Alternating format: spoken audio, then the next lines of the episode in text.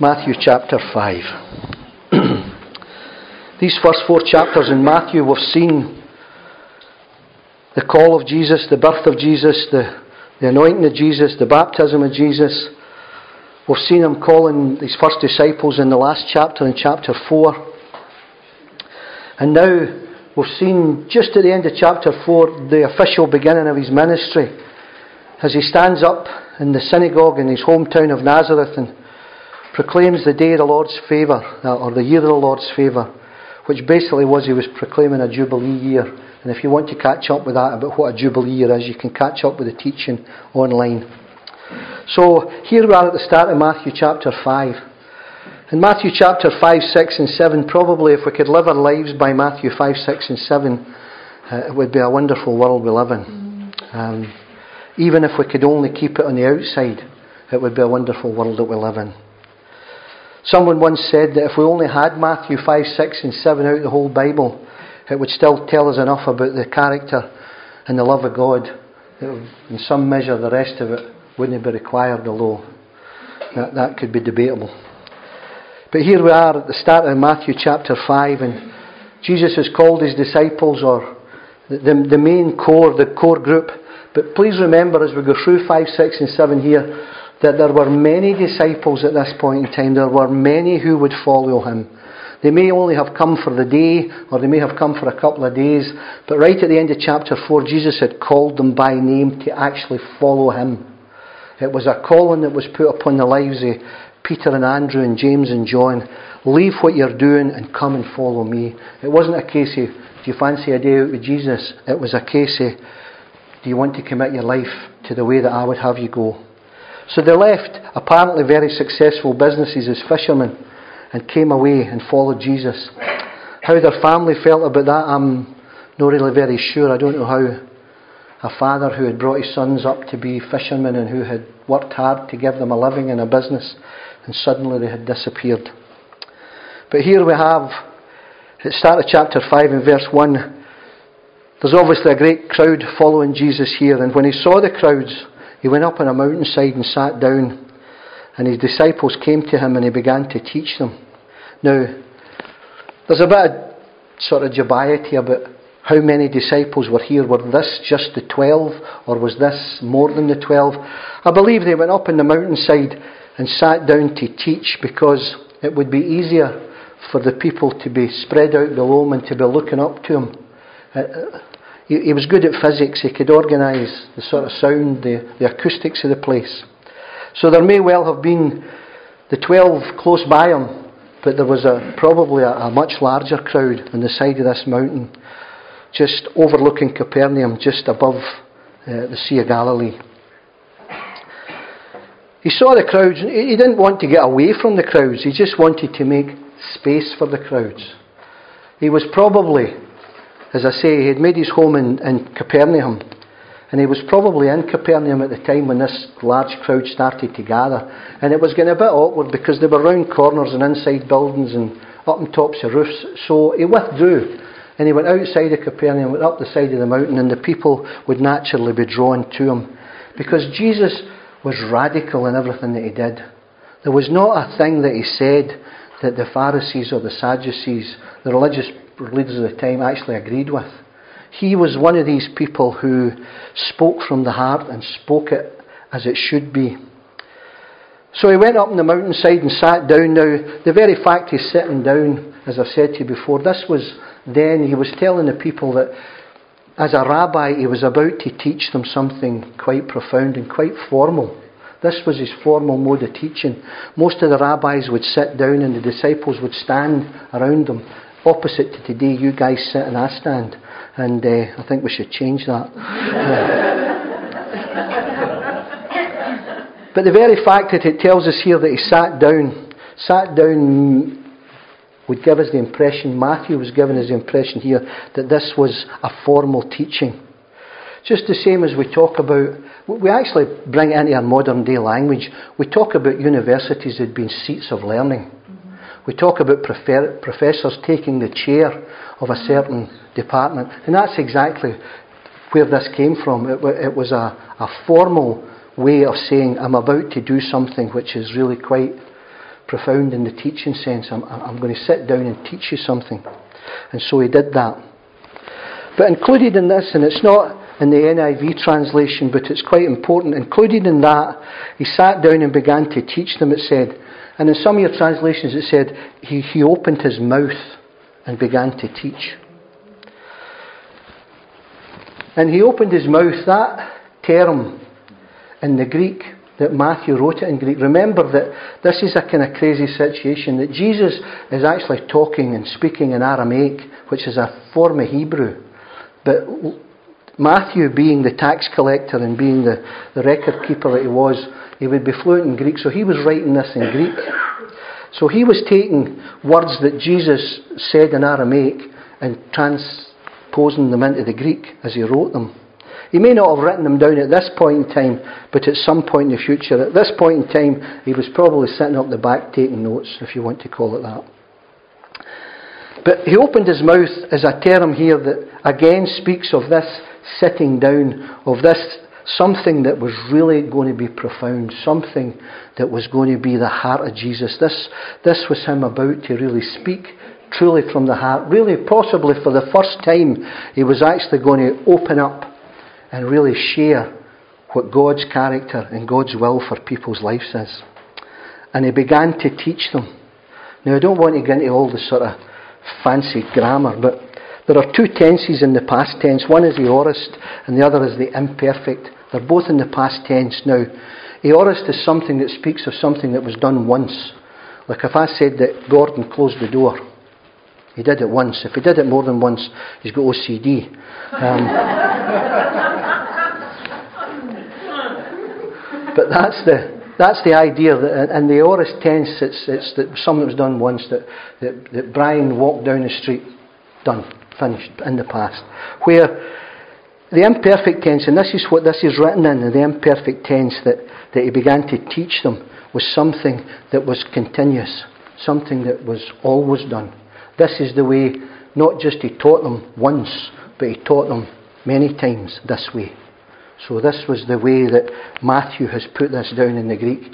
That this wasn't a time when Jesus only mentioned this. This was something that would continue and continue and had, had continued in the past. So, Jesus was about to reveal his heart and he was about to reinforce it continually. And we talk about this section now as being the Beatitudes. Beatitudes, translated, just really means the blessings or the blessednesses. Probably better sticking to the blessings. It's not so good with the blessednesses. And you know, many people have said, let, let the Beatitudes be our attitudes. You know, when we look at Matthew 5, 6, and 7, Jesus laid out a lot of stuff, a lot of stuff that would, that would, that would challenge a lot of people. And so as we get to the start of this, Jesus said to them, Blessed are the poor in spirit, for theirs is the kingdom of heaven. When we look at these Beatitudes, we look at them, they all start the same way blessed are. And the word are there, if you've got a, a translation where it's in italics, it, it doesn't actually exist in there, it's been inserted supposedly to give us some sort of sense to the word. It would be a bit silly saying blessed the poor in spirit, but it could be blessed the poor in spirit. But it's, it's inserted Again, I say to you, this was spoken in Aramaic, but it was written in Greek. And here, R is written, and it actually, the whole blessed are comes out as, Oh, the blessedness of. That's actually the translation of it. Oh, the blessedness of. And you see it there in Psalm 1, right at the start of the Psalms, where it says, Blessed is the man who does not walk in the counsel of the ungodly Oh, the blessedness of the man who does not walk in the counsel of the ungodly. It's not something that's going to happen for you afterwards, or it's not something that you have to wait for in the future. This, in some measure, is a proclamation. It's an exclamation by Jesus. Oh, how blessed are the poor in spirit, for theirs is the kingdom of heaven. You think to yourself, you know, how blessed can that be? Blessed are the poor in spirit. But this blessedness, the blessedness that Jesus talks about here, the Greek word, and you're probably familiar with it because it was named uh, the man that used to be the Prime Minister of, uh, of Cyprus took the name Makarios. And uh, Makarios in the Greek, it actually it was used to describe Cyprus. That was what they used it for. It was, they used the feminine noun, la Makarios, to describe Cyprus. Now, to get this word blessedness across to you in this, what I want to say is that Matthew used this word Makarios because it was used to describe this island of Cyprus. Cyprus, they thought, was the beautiful place, the wonderful place, the place of joy, with its beautiful fertile fields and its, and its beautiful blue sea. There was nothing that Cyprus needed. It was all self contained. It was almost like a wee secret kingdom. And that, in some measure, is what Jesus was trying to get across to the people. Oh, the Makarios of the poor in spirit. Oh, the blessedness. Oh, the, the, the, the fact that you don't need anything else in this situation. You just need that blessing. It doesn't matter. It's not, it's not reliant upon anything else. Like Cyprus, they considered it to be an enclave in itself. It, it didn't need anything from the outside. And really, Jesus was saying the joy of the Christian, the Makarios, beautiful and safe, not dependent upon outside influences.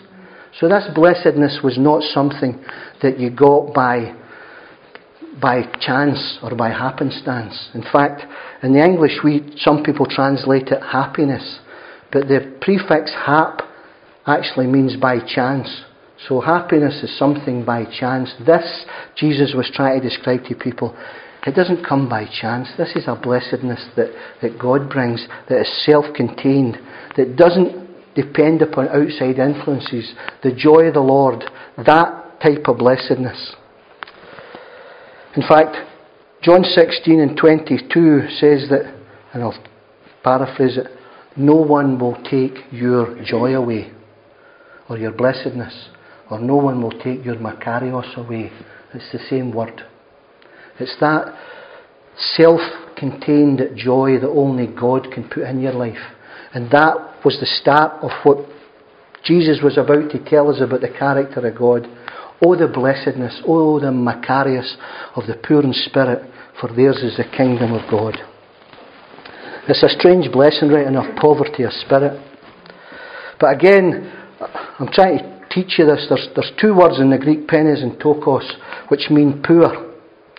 Now, that first word, penes, means a man who works for a living but never quite seems to have anything extra. He just works away, he's got sufficiency, but there's never anything left over. He's poor in that sense. In the physical sense, he's poor because he never manages to get beyond his daily bread, if you want to call it that. He never got a shilling to put past. That's that first word, penes. Ptochos, which is the word that's used here, blessed are the poor in spirit, the ptochos. This is the word in the Greek for poor. This is another word meaning poor, but it means absolutely and totally destitute. Nothing. Nothing at all. It talks about a man who has absolutely nothing. Now, the word if you go back to the root, actually says that it's, it's so, it bends people over and it drives them to their knees.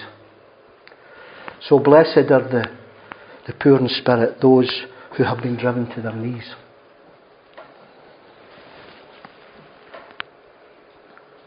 But the Hebrew word here for poor is abion.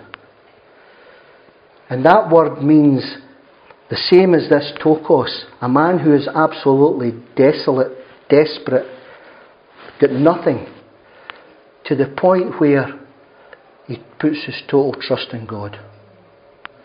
And between, if you, I don't want to make this a kind of grammar lesson, but between the idea that Jesus spoke abion to the people and Matthew translated it ptochos in the Greek, he was understanding that Jesus was trying to tell us that blessed is the man who is destitute spiritually to the point where he wants to put his total trust in God. He has no alternative. And I suppose I'm going to read this, this uh, beatitude to you out of what I've kind of told you there already.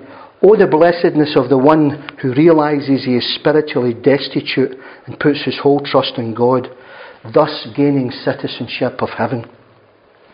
And in some measure, that first beatitude speaks to us of the beginning of the Christian walk. That recognizing that spiritually we've got nothing to offer. It's nothing to do, please, it's nothing to do with emotions. It's nothing to do with the physical. It's to do with the spiritual. Emotionally, we, we can be all over the place, and yet that blessedness, that joy that God brings into our lives, can, is self contained. It is not affected by what happens outside, what comes into our lives, what happens in our emotions, what happens in our, in our physical life. So, oh, the blessedness of the one who realizes he is spiritually destitute and puts his whole trust in God, thus gaining the citizenship of heaven. And you could say that's what we did. That's what we did when we became Christians. We recognize our spiritual poverty. Lord, I've got nothing to offer. Will you forgive me for my sins and take me as your child? And he did. And this second beatitude starts the same way Blessed are those who mourn, for they will be comforted. And the word here again for mourn is the strongest word. I mean, the Greeks, the Greeks had about five or six words for everything. But this word that they use for mourning here is the strongest possible word you can get. It's a mourning for the dead. It's a mourning for those who have passed away. Excuse me, in the Septuagint, that's a, a, a fancy word for the Old Testament Greek Bible, or the Greek translation of the Old Testament. When Jacob thought that Joseph was dead in Genesis, this is the, the word that was used in the Greek. That, that you know, Jacob was absolutely mournful. Mournful to the point where you, it can't be contained. That that's what the word really means. That it's an outpouring of grief. Just the same as you would see when, when we lose anyone that's close to us. We can't contain it. The, the tears well up, the heart breaks, the whole emotions just break down. That's the type of mourning that Jesus is talking about here. It's an amazing blessedness in some measure because this is sorrow at its deepest. And we have to learn from it to get the blessing from it. But how do we learn from it? How do we learn from sorrow? How do we learn from mourning? There's an old Arab saying that says that all the sunshine just makes a desert. And it's true. If you take a piece of land and the sun just shines on it all the time, all you're going to get is a desert. Nothing's going to grow, nothing's going to happen. And then sometimes that's the way we look at our lives. We think, well, we want a bit of sunshine in our lives. But you know, for other things to happen in our lives, sometimes there's got to be rain. There's certainly things that only the rain can bring. Fruit will not grow without the rain. Yeah, it needs the sunshine, but it doesn't just need the sunshine. It needs the rain as well. It needs the bad times as well as the good times. Sorrow puts us in touch with our fellow human beings. It, it brings, in some measure, ah, as I always talk about, it puts our ducks in a row. It makes us realise what life's priorities are. That we'll look at somebody that's died or we've lost that great mourning and we think, you know, life's too short to be petty. Life's too short just to look for sunshine in their lives all the time. The greatest relationships I've known over the years have been built up through sorrow, through bad times. When people get close to each other and when they get close to God. A friend of mine who lost his son many years ago, and his son was only 30 years old, and he just died. But what an opportunity it was, even in the midst of the sadness to comfort them. And for that bond of friendship to grow even greater. I mean, this is a, a guy that I've known since I was at primary school. And yet, very much it was a, a surface thing. There was never any great depth to it, although we were, we were good pals, good acquaintances. When everything's fine, we just skate over the surface of life. But when sorrow comes, it drives us into the depths of life the place where we have to learn what it is that we need. And you know, if we can learn the lesson out of sorrow, it'll produce in you a great beauty and a strength that you never knew you had. Something that God can plant there.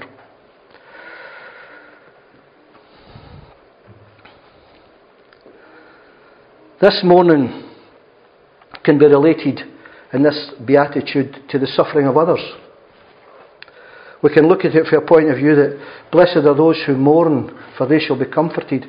Mourn for what? The suffering of others. Yes, we all mourn for the suffering of others, but you know, that real, heartfelt, deep emotion that runs to the point where we're just, we're forced to do something about it. And I don't know whether you ever remember there was a Prime Minister in this country years ago called Lord Shaftesbury, way back in the 19th century. But as a young boy, he was walking down the street, 12 year old he was, and he, he, came from a very privileged background. I mean, he was obviously the son of a lord and inherited the title. But he was walking down the road one day and he saw a pauper's funeral of their child. And there was four drunk men pushing a barrow with a half-baked coffin on it with this child inside it and they were singing all sorts of ribald songs and, and just laughing and joking. And when they got to the top of the hill, the cap kind of capsized and the, the box broke open and the body fell out. And many people who were there at the time kind of turned away in disgust, and many sort of said, Well, what do you expect from people like that? But at that point in time, Lord Shaftesbury decided in his own heart, at 12 year old, I'm going to do something about this. And he did. He was one of the most philanthropic men probably who ever lived, and as far as as far as being able to reach out to the poor, and, and uh, he was instrumental in the corn laws, etc., being repealed and, and people being given a decent living. And his determination to help, a great Christian attribute. It is a great Christian attribute. But as Jesus spoke these words, I don't believe that he was majoring on the fact that we should help each other, though of course we should. I think he was majoring on the fact that he was referring to man's own internal sin. After the first beatitude, blessed are the poor in spirit, blessed are the destitute of spirit, for theirs is the kingdom of heaven. You come to that place of salvation, and then comes a point where you think about your life as it's past and the desolation that you've created because of your sinfulness. Our own struggle against sin. What was Jesus' first words in his gospel? Repent. Turn away from your sin.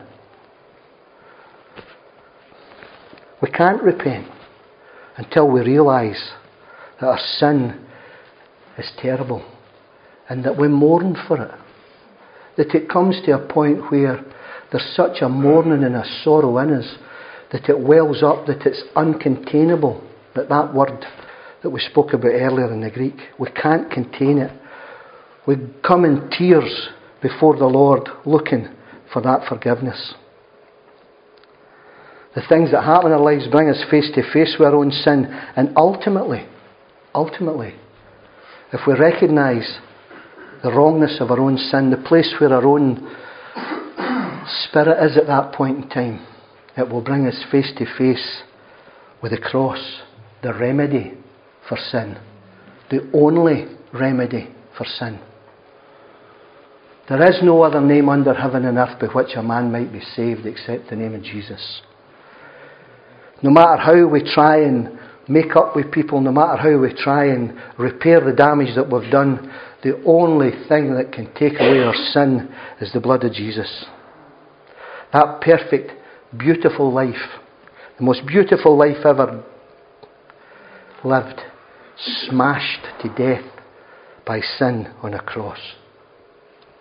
But through the resurrection, afterwards comes the comfort. Blessed are those that mourn, for they shall be comforted. When we mourn for our sin, when we realise who we are and how short we fall in God's requirements of us, when that morning comes, we see the cross, we see the empty tomb, and we shout, Hallelujah. My sins are forgiven. The sins that were killing us, The sins that were killing us. And we're talking in the spiritual here, remember. Sin can kill you physically, yes, it can. But we're talking about spiritual here. The things that were killing us spiritually were finally put to death on Calvary's cross. I want to say that to you this morning. Blessed are you who have mourned, for your sins are passed over. Mourn for them no more. Your sins are forgiven. There's a way forward for you. There's a glorious resurrection. There's a born again experience that raises you up to a new life. Just as Jesus was raised to a new life, so can we be. And I suppose we could put the Beatitude like this Blessed is the man who mourns over his life. Sorry, blessed is the man who mourns over his life killing sin and turning to God receives comfort in the life giving blood of Jesus. And that beatitude, of course, if we look at the first one as coming to Christ, that one is the forgiveness of sin. The continuation of the Christian walk. We come to Christ, we see our sin, we mourn for our sin, we recognise our poverty of spirit, and then we come to this next one. Blessed are the meek, for they will inherit the earth.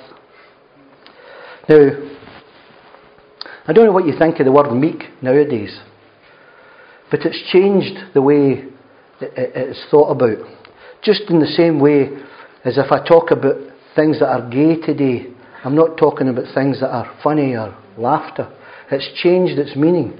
People have brought its meaning round to mean a, a, different thing. Today we talk about meekness. When we talk about meekness, we maybe think of somebody that's a bit wimpish and a bit servile, and a bit spineless, maybe even a bit insipid, you know, they're a bit meek. It's not a word that we use a lot, but when we see it written down, well, certainly that's what I would think of. Those kind of things, you know, somebody that's kind of lacking in fibre, a bit of strength there.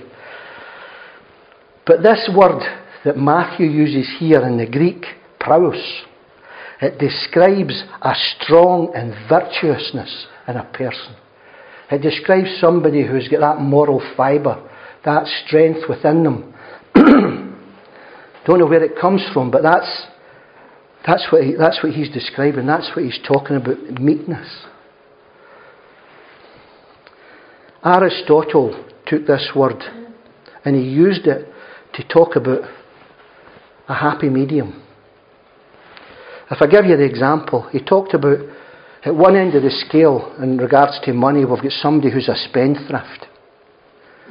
And whenever we think of spendthrifts, we think about somebody that just, you know, money for nothing, checks for free, you know.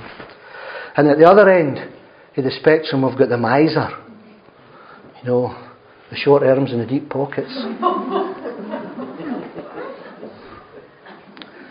But Aristotle used this word praus to describe the happy medium. And his happy medium between the spendthrift and the miser was the generous man. Somebody who is not keen to spend on rubbish, but somebody who is not keen to withdraw their help. The person who has that generosity of spirit. That is the word that Aristotle used to describe meek. That was a meek man a man who was in the happy medium, and the man who could control what he did. but he took it further. Excuse me. He took the. Can I get rid of this go? Excuse me. He took it. took it further to describe the emotions of man not just their, their physical characteristics, but the emotions of man. He took it further in the emotions and he talked about anger. Because probably anger is one of the, the, the, the most demonstrated emotions in this world. Much greater than love is ever demonstrated, anger is demonstrated. And if you, if you don't agree with that, just look at what we're, we're remembering this morning.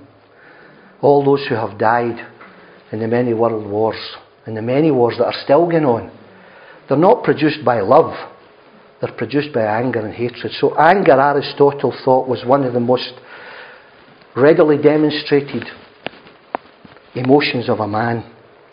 And he talked about this again as being somebody who was always angry and somebody who was never angry. And his happy medium in this was somebody who was anger, angry at the right time and never angry at the wrong time. And that was how he described it. And in some measure, I suppose that's what Jesus was trying to say. Blessed are the meek, blessed are those who have this balance. That they know what they're doing, that they can control their emotions. Now, that's not something that nowadays we would associate with meekness, but that's the way it's described here in the Greek language. Selfish anger is always wrong. When we get angry because people upset us, that's always wrong. We should never be angry with people just because they upset us. Because that's who we should be. That's who we should be as Christians. Selfish anger, but anger directed toward injustice can bring huge changes in people's lives. I want to go back to Lord Shaftesbury there. When that young boy saw what was happening with that, that funeral, if you want to call it that, he may not have realised it, but there was a great anger in him. An anger in him that said, I'm going to sort this. I'm not going to let this happen anymore. It might not have been an outburst of anger, but there was an anger there, there was a determination there that said, I'm entitled to be angry when I look at this. I'm not looking at it in a selfish way. I'm looking at it from the point of view of the injustice that's been done to these people. so angry at the right time and never angry at the wrong time. The same word, praus, that we're talking about here for meek, it also describes an animal which has been trained by its master. If you go to a dog and tell it to sit and it sits, you tell it to give it a paw and it gives it a paw. It's usually looking for something right enough, but but that type of training that it does it without complaint, it does it without reason. It doesn't sit down and say, "Well, what am I getting if I give you a paw? What am I getting if I sit properly? What am I getting if I bark at burglars?" It's that's the word praus. It's, it's been under the control of a master. And in some measure, you know, it, it really does work in with the fact that, that if we put ourselves under God's control, whatever He asks us to do, we do without question. If He asks us to get determined and angry about a certain situation, and I don't mean the shouting and bawling anger, I mean like Lord Shaftesbury did, but looking at something with determination and saying, this is wrong, it has to be changed. That's the sort of anger. And this control brought about by God that we're talking about with these animals. This control, if we allow God to take control of our lives, it makes us well balanced people. It makes us people of ethical and moral character. Because we're submitted to the Master's commands without question. But it also keeps us humble to be submitted to someone else and to be able to do their will without saying yea or nay to it makes us teachable. Makes us people who can say, I don't know everything. There are people that know things better than me, and I'm quite prepared to learn from them. So also describes this humility, the teachableness, not to be contentious or belligerent, but to be able to submit to God. How many times have I been unteachable? I've not wanted to listen to what people tell me. And what does it do? It makes me angry. Why? Because I get selfish. I know better than you, and it makes me angry in the wrong sense of the word. It makes me selfishly angry that I'm not getting my way. We need to be submitted to God at that point in time. So let's sum this up. Let's try and put this beatitude into modern language. We've looked at all this thing with praus, we've looked at all the humility, we've looked at all the submission, we've looked at the, the happy medium. So here we have this. How about this? Blessed is the man who is always angry at the right time and never angry at the wrong time.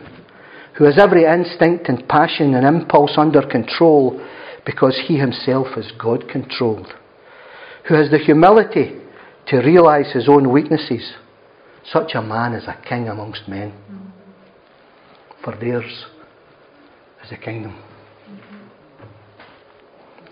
So, this poverty of spirit leads us to a mourning for our sin.